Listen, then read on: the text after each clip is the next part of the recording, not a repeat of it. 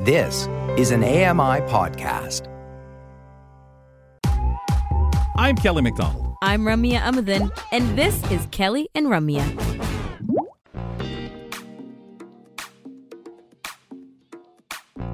A lot of hot button topics on the show here today. It's Kelly and Ramya. We're back from a long weekend and we're jumping right into incredibly interesting conversation. Uh, one of it being the next topic that we have on board, which is the 2019 Accessible Canada Act. Of course, people in the disability community, all of us, I'd say, are very interested in this conversation. And the 2019 Accessible Canada Act, to break it down, uh, aims to fundamentally reshape the culture surrounding disability in Canada and ultimately create a barrier free Canada by 2040. And time is flying. So, to find out where we stand now at the current state of affairs, Chief uh, Canada's Chief Accessibility Officer Stephanie Cadieux just released the first progress report called Everyone's Business, and this highlights the strides we've made and how much work there is to go before 2040 hits us. So, Stephanie, thank you for making some time to come on Kelly and Ramya. Nice to be here. Thank you. Can you tell us first uh, about your role as Chief Accessibility Officer of Canada before we get started on the report? Sure. Well, my role was created by the Act. Uh, it's enshrined in the Act. And I am an independent advisor to the minister responsible for the Act. Um, so, what does that mean? Um, I'm there to monitor and report uh, on the progress that we're making under the Act. And basically that means everything from uh, how well are we doing, what progress are we making, but also what's happening internationally that could affect what's going on, what's happening in other places, and what isn't happening. What are the barriers uh, to actually achieving a barrier free Canada? Mm. When you look at that role, Stephanie, in that capacity, does it as that outside consultant looking creating, following up, saying, making the suggestions. Does it give you a different position than if the minister was looking after it? I mean, you can obviously have that lens that focuses right on everything, but as you're prepping this major report, what was it like to know you're doing this, seeing it in a maybe from a, a different eye, and being able to put it out there in the way that you did? Is there anything that's different the way handling it this way as opposed to if you were the minister? Well, I think it, I think it does. Um, I'm independent, so um, I'm not the one doing the implementing of the act, right? I'm not the one right. responsible for um, deciding what gets done or how or whatever. I'm there to to, to monitor um, and and to look at well, is it working? Um, is that progress coming or not?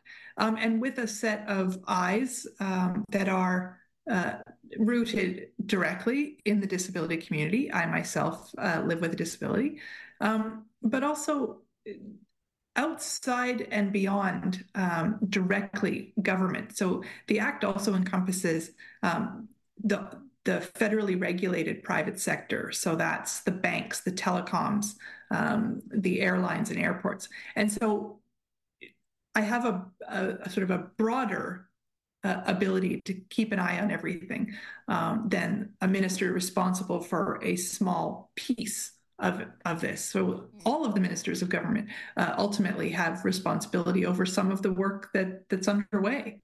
Um, but my job is is to keep a, a broader view uh, over the whole implementation of the act. Excellent. Yeah. Excellent. And I mean, when we're talking accessibility, it is broad mm. to begin with, right? In and of itself, there's just so much to uh, discuss, whether it be progress or the understanding of what accessibility is, what accommodation looks like. And then you mentioned, you know, the international scope versus what's going on in Canada, and then breaking down what's going on in Canada in all these different areas. Yeah. That's right. And what lends itself to us that maybe we can look and learn from others or how from what people you speak to in that opportunity give right. us. So give yeah. us the scoop. Like what is being highlighted in the Accessible Canada Act as needing improvement, maybe um, some specific areas, mm-hmm. and the changes around that, whether it be positive or needs work? Sure. Well, the act, the act itself, um, really is is trying to initiate uh, a massive culture shift, mm. right? Mm, and mm-hmm. and with that, there has to be a mindset shift. As society, we have got to recognize, and and I don't have to tell you this, but um, we have to recognize that people with disabilities are not the problem. The barriers are the problem, and it's the barriers that are costing us all a better quality of life and and, and costing the inclusion of people with disabilities.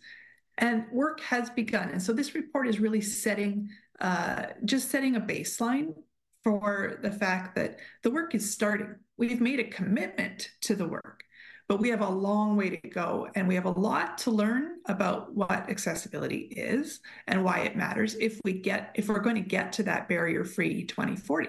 Um, the the reality is, as you say, accessibility is complex. Um, the work is not easy, and but it's important because yep. more than a quarter of the people living in our country live with one or more disabilities. It mm-hmm. affects everyone. It affects mm-hmm. everything, um, and it's not a niche issue. So we're really shifting our mind to the idea that, and what we have to shift everyone's mind to is that accessibility isn't an optional thing; it's a mandatory thing. And um, so, while it's great that we're having the conversation. It's great that we've made this commitment. And it's a really exciting time because um, I'm seeing similar action in other parts of the world. The conversation is happening. Um, but in order for us to, to actually do it now, and that's what's important, is the actual doing, the the the acting and the putting the things in place. Um, there are some things I think that that will need to happen, and some of that those things are mandatory training for everyone about what accessibility is, what about what is unconscious bias, how do we tackle that?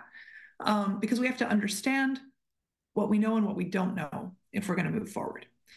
Um, mm. I think we have to say, you know, accessibility is not optional. Therefore, funding accessibility is not optional. Right. We have to have dedicated budgets.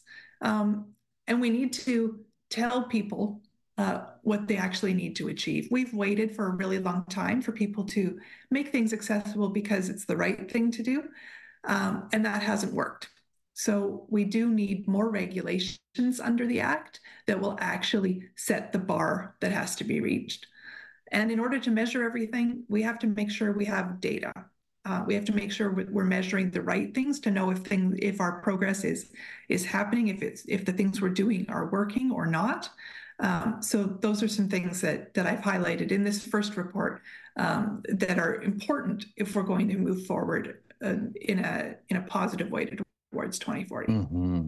Yeah, and get past where we we have a lot of well-meaning people who just don't really know what to do, need that guidance, and we've got to stop thinking we're insensitive because we don't know what to do, or we may look at other things first. They have to be put in place so that that takes out the concern, the worry of oh well, you know I don't know what to do. Where am I supposed to find this out to do quote the exactly. right thing unquote? Um, what about positive changes that you've seen uh, in the way of mm-hmm. whether it's reception of this? Um, anything particularly that really makes you inspired? I am actually really inspired by the fact that the conversations are actually happening um, and that we're not having to be dragging people to the table to have the conversations.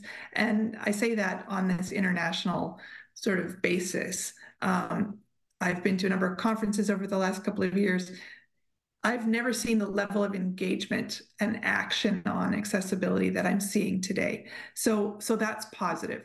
Um, we're saying the right things. We're making the commitments. The act is one of them. Um, but broadly in society, uh, businesses are making these commitments. They're they're realizing that that this is the right thing to do and that they need to do it. Now it's the matter of really drilling down into what does it actually mean to be accessible. Yes. We actually how do we actually remove some of these barriers? What are the barriers in our hiring processes that are keeping people with disabilities the most underemployed group? Um, what are the barriers in the built environment? We all think about ramps, but what else is it? What is it for people with vision loss? What is it for people with um, hearing loss?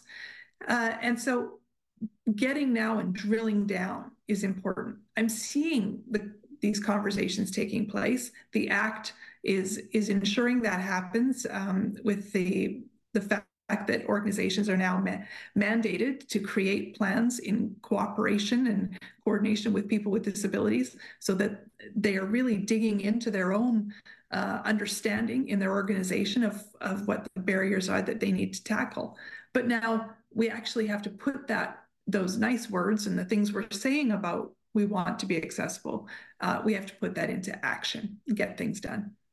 Yeah, it's interesting. Like I tend to agree with you that the conversations are happening, and and a lot of us with disabilities from the communities, there's you know uh, on a on a general, like everyday experiential level, you know, there are complaint lines or uh, places you can go or people you can talk to, organizations, advocacy groups that you can reach out to to say, hey, where do I go with this, right? With this issue or a challenge or barrier that I'm facing, which I think is a vast improvement from, you know, when I was a teenager and you're like, I don't know what to do here, right? So, um, and that's education and work and recreation and all these different areas.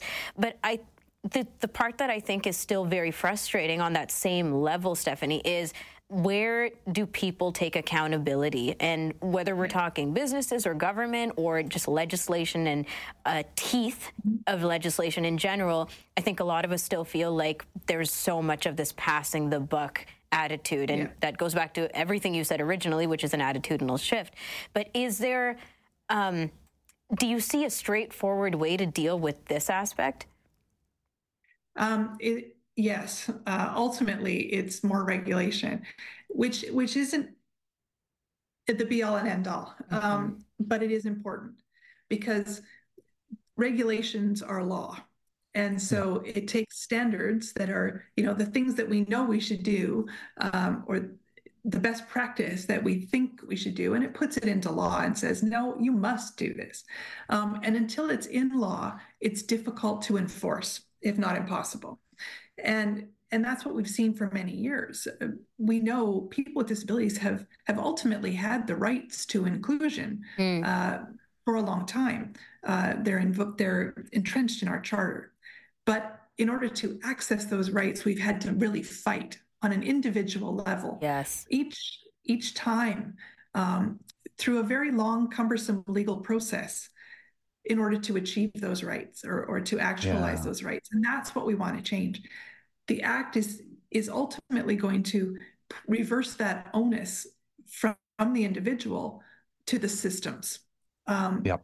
And but in order for that to happen, we have to see those expectations around what is accessible employment put into regulations so that it can be uh, enforced so that you know compliance can be assured um, and that it doesn't continue to rest with individuals to raise complaints.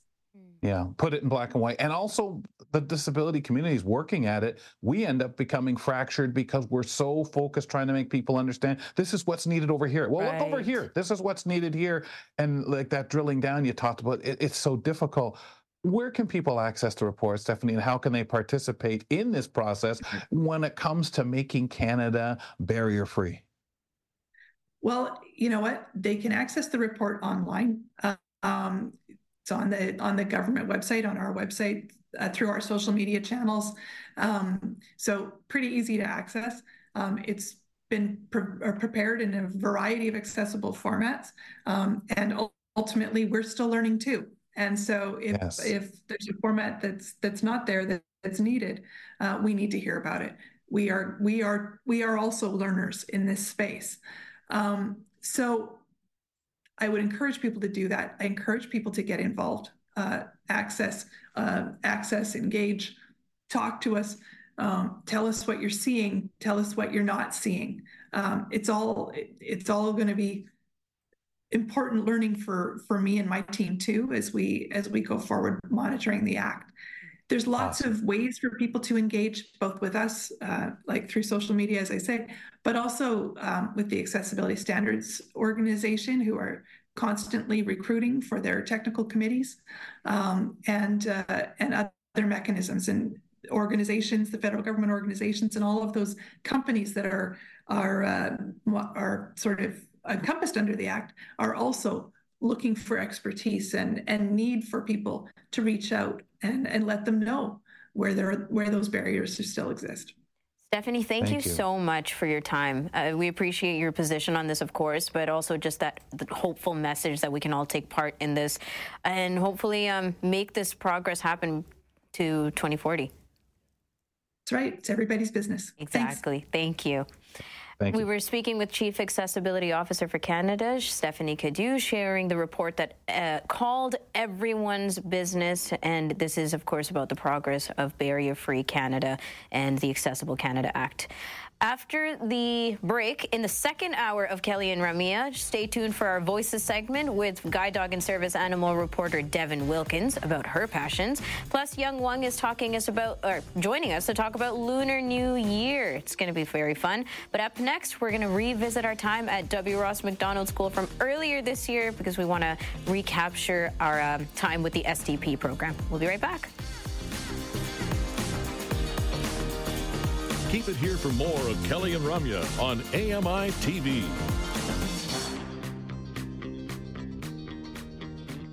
Join us weekly for The Pulse with host Joeita Gupta, who brings us closer to issues impacting the disability community across Canada. Watch The Pulse on YouTube or listen wherever you download your AMI podcasts.